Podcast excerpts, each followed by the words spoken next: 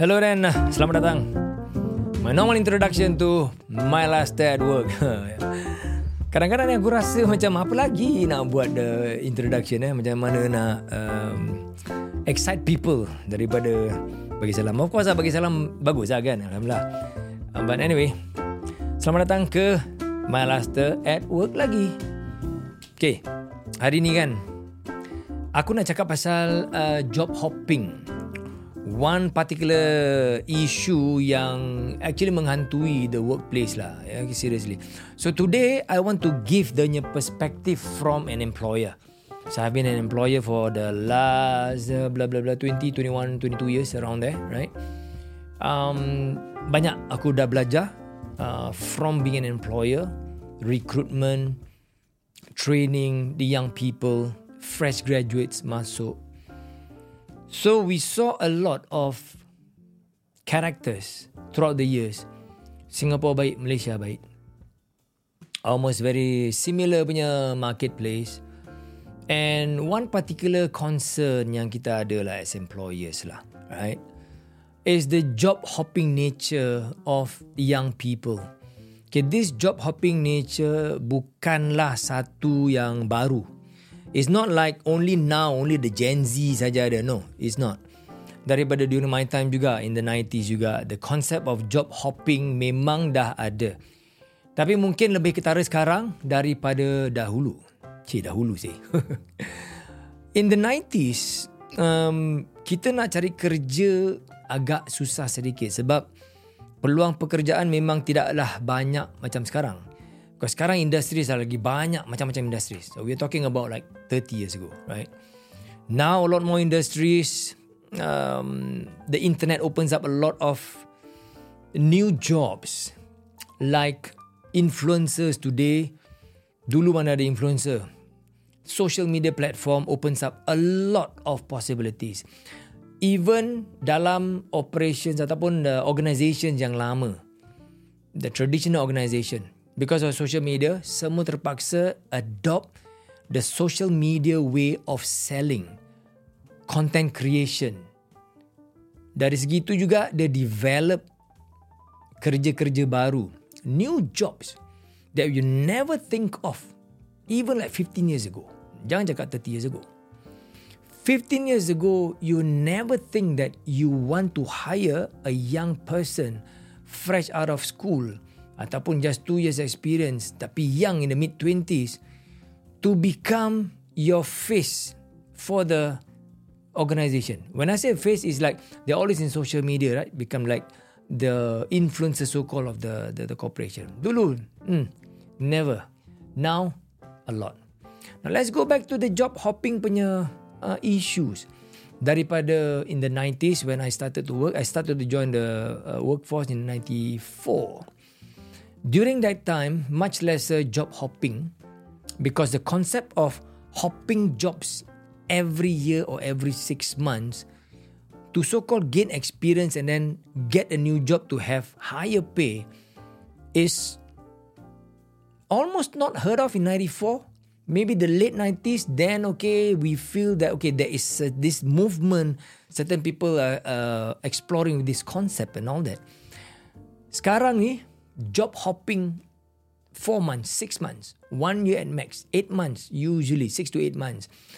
Hop, get a new job, hop and get a new job. And then every time get a new job, they will demand for another three, four, five hundred dollars or ringgit more.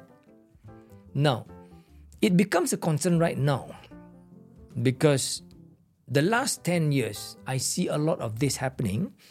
And my advice for the young people lah, kalau you ada this mentality of job hopping kan, I suggest you really take it slow.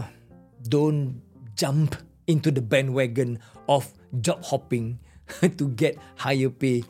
Like within two years, well, you can uh, increase your pay sampai one thousand dollars. Okay, if you can do it and if you're good enough, you can really perform your job. Good for you. But from my experience, honestly, I say out of 10, 8 are really tak ada competency.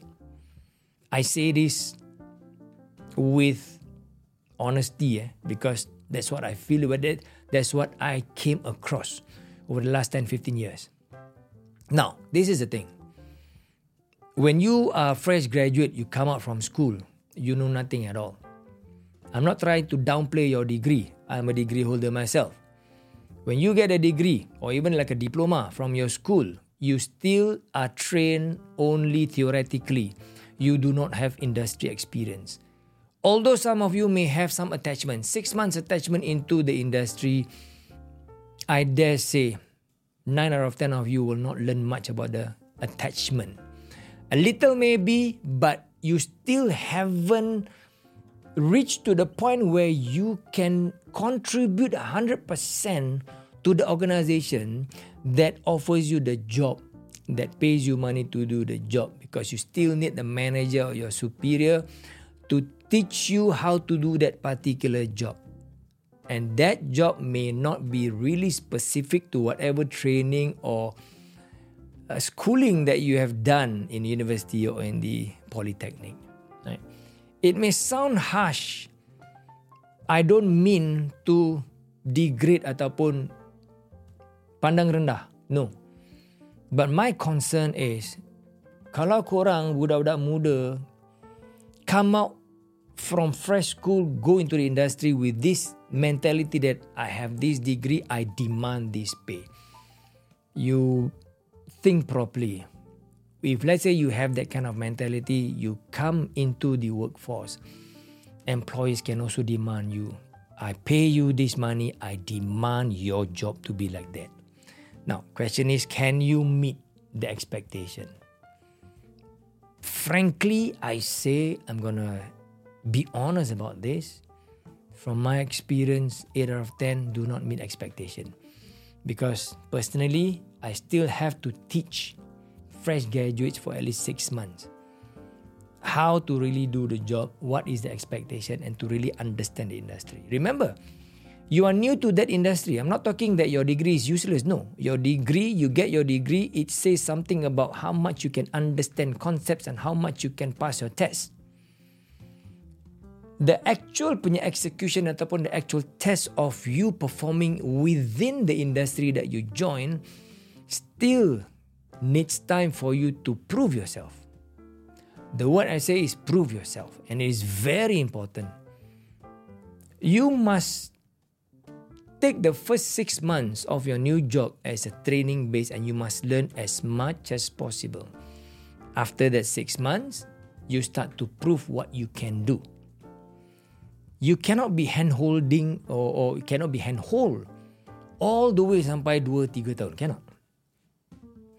Because the organization pays you that amount of money that you demanded.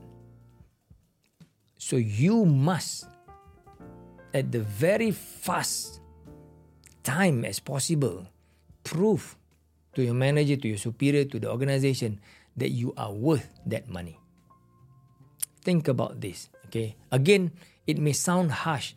I'm not trying to pekecilkan, I'm not trying to look down you. No, but I think I saw the disconnect there, right? So when you want to job hop, those people that want to job hop simply because, hey, just choose this job, just do uh, that job, and then uh, I can ask for more money because I job hop.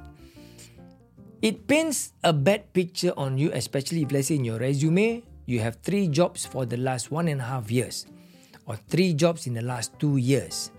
Employers usually see this as what is wrong. Okay. So you come for interview, we will ask you so many questions. We will see your background. What is your mentality? Is your mentality just trying to get a good job and then you can relax and the job pays well? Now that mentality is to hurt you over a long time. Remember when you, we ask or we we, we uh, look for a job and we get a job from an organization, there is this middle ground. There's expectation and what you can perform you can expect from the company A, the company must give this benefit, that benefit, this benefit, but that benefit.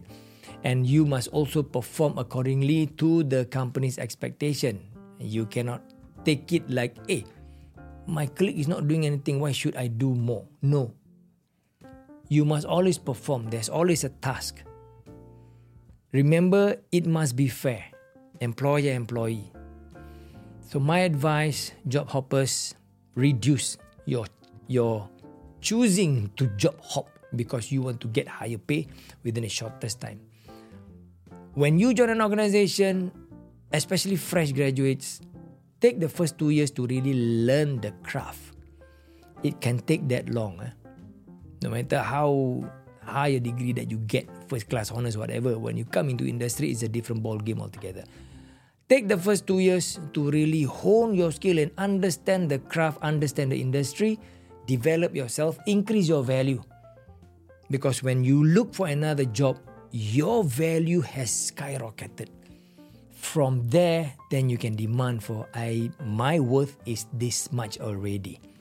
Because I have proven and I've learned for the last two years on a relatively okay salary, and now I can demand more because I know I can do a lot more and I can give more value to your organization. Fair enough.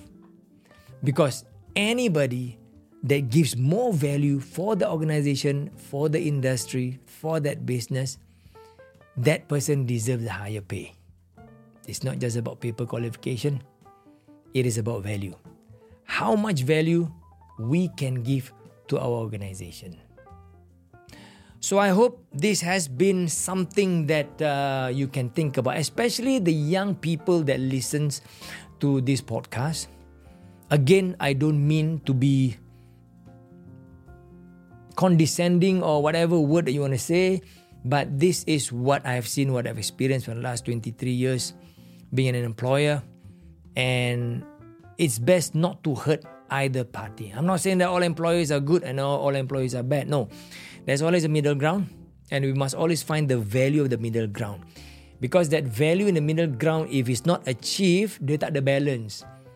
Kalau tak ada balance, kita nak build further is going to be difficult and it's not fair for either party depending on situation.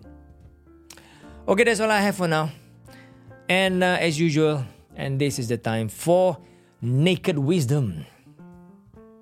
And today I want to share never reply when you are angry. Thank you for listening so far. I see you in the next episode. Bye bye for now.